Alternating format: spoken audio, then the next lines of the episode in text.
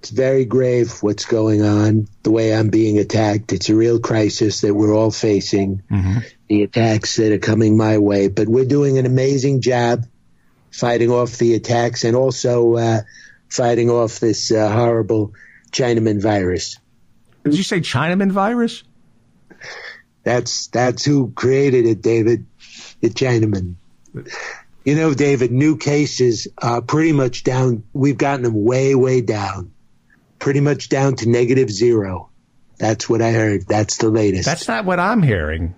No, that's right. Negative zero. That's not what is being reported that's by your own CDC. What was there a leak? If somebody's leaking the truth, that is a real problem.